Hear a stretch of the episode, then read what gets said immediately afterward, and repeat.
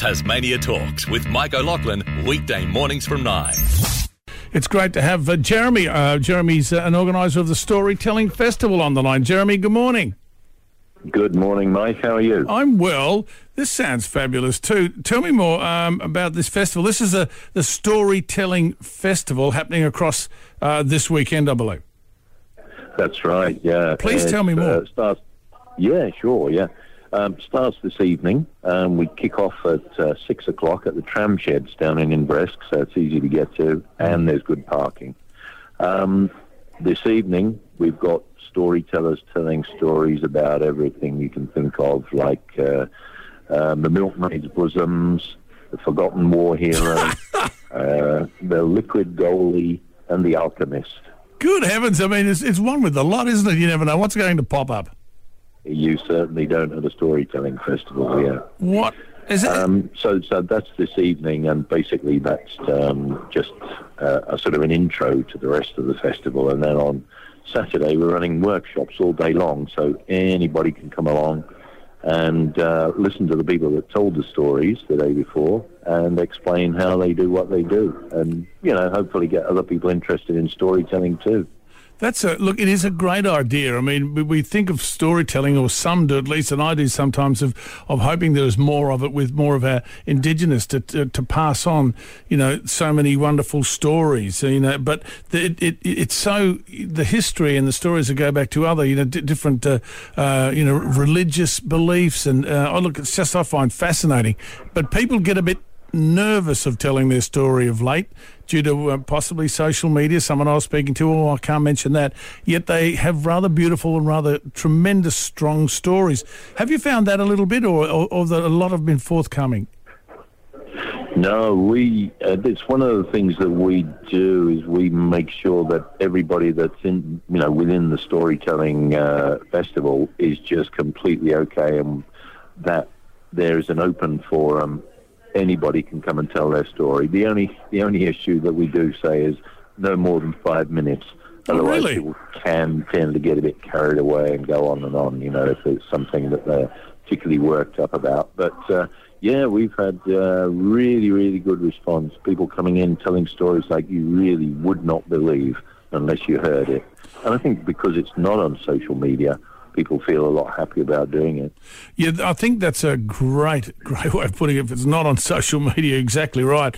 Uh, sometimes you get those keyboard warriors, uh, but so, and, but for people to be so wonderful to get up front and tell these stories and tell us some of those topics again. I, it's quite, it, it's why It's just out there. Okay, well, I'll, I'll throw a couple more in because I didn't mention. Would, you mind? One, one of them's called the dictator's death threat, and the other one's called the forgotten war hero. So we've got a good list in there, all sorts of different kinds of things, from historical, current, personal. Um, some of them are a little bit fantasy as well. We've got absolutely everything, and I think one thing that, or two things that I'd like to uh, squeeze in, if if you'll let me, Oh, please. is first of all, absolutely anybody can come along, whether it's children. Uh, we've got another session on Sunday aimed at children, and uh, it's all completely free, thanks to uh, a lot of sponsors that we've got, including the City of Launceston. And we're able to say, no, you don't have to pay to get in. You don't have to pay to get in to listen. You don't have to pay to get in and perform. If you've got a story you want to tell, um, just come along and we'll give you a spot. And uh, Jeremy, uh, with the Storytelling Festival, is it an, just an annual event? Yes, it is. Yeah, we do it uh, every year. This is the second year. Uh, but we also do evening sessions in the pub as well, just to get people kind of used to the, the feeling of standing up in front of a group of other people and telling their story. And it's a festival, I guess, for, for people not just to come along and hear their stories, but as you said, to, you've touched on learning how to tell stories. Yeah, And I think yeah. that's important. I mean, the, the, yeah, it's it's it's really just a confidence thing and an ability to uh, just put your story together in a way that people that haven't heard it before will understand it. They're the two key things, I think. so, so who's on the, the, the lineup actually starting it off, and then and, and some of the some of those we can look forward to over the weekend again. Um, right. Well, we've got uh, Jim Brown. He's an ex Channel 10 uh, frontman. Yeah. He used to be on Healthy, Wealthy and Wise. I don't know if you remember him.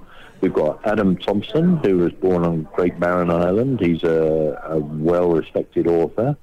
Um, we've got uh, uh, Malika Naguran. She's been uh, nominated for the Singapore um, Book Prize of the Year. Uh, we've got Annette Reed from Garlic and uh, Tomato Growers.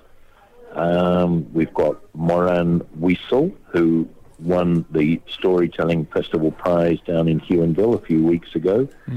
Um, yeah, we've got a really good uh, cross section of people coming tomorrow and, uh, sorry, today. And tomorrow we've also got Geraldine Gray, who will be teaching people how to behave on stage.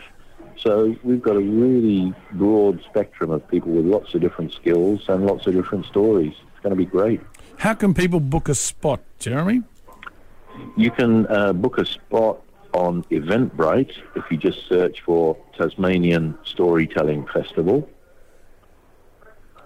And if you're a little bit too late, you can just rock up because uh, it's not going to cost you anything to get in. So just arrive at the tram sheds at six o'clock or before six o'clock this evening, and uh, we'll sign you in. So it's at the tram sheds, plenty of parking there. Six o'clock, Yep. uh, Launceston. And how much are tickets? You said before free, so all free. They're absolutely nothing. Heavens. Doesn't it's not going to cost you a cent. That's uh, people will find that certainly very attractive of late. Um, Yeah. and Jeremy, are there any other events coming up? Um, we have a another one coming up. I, I, I won't give you the date right now because we're still a little bit in flux, but it'll be in about three weeks. We'll have a, another pub session that people could come along to. But if they come, either, if they either go to the website or they come this evening, we'll be able to finalise that with them then. Oh, Jeremy, it sounds fabulous. Storytelling Festival. Uh, if people want more information, is there a website people can look at? Yeah, sure. It's called um, storytellingtasmania.com. Easy as that, storytellingtasmania.com.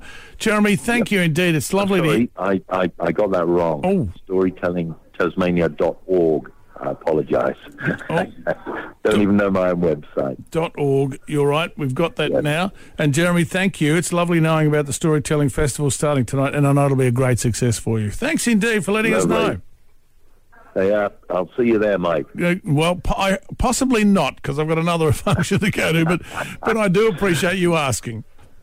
So it would be good if you could. Okay, well, have a great evening anyway. Thanks, Jeremy. Good to talk to you, and I do appreciate that. Storytelling Festival. Sounds incredibly interesting. Tasmania Talks Friday Free for All. Tasmania Talks with Mike O'Loughlin, weekday mornings from 9.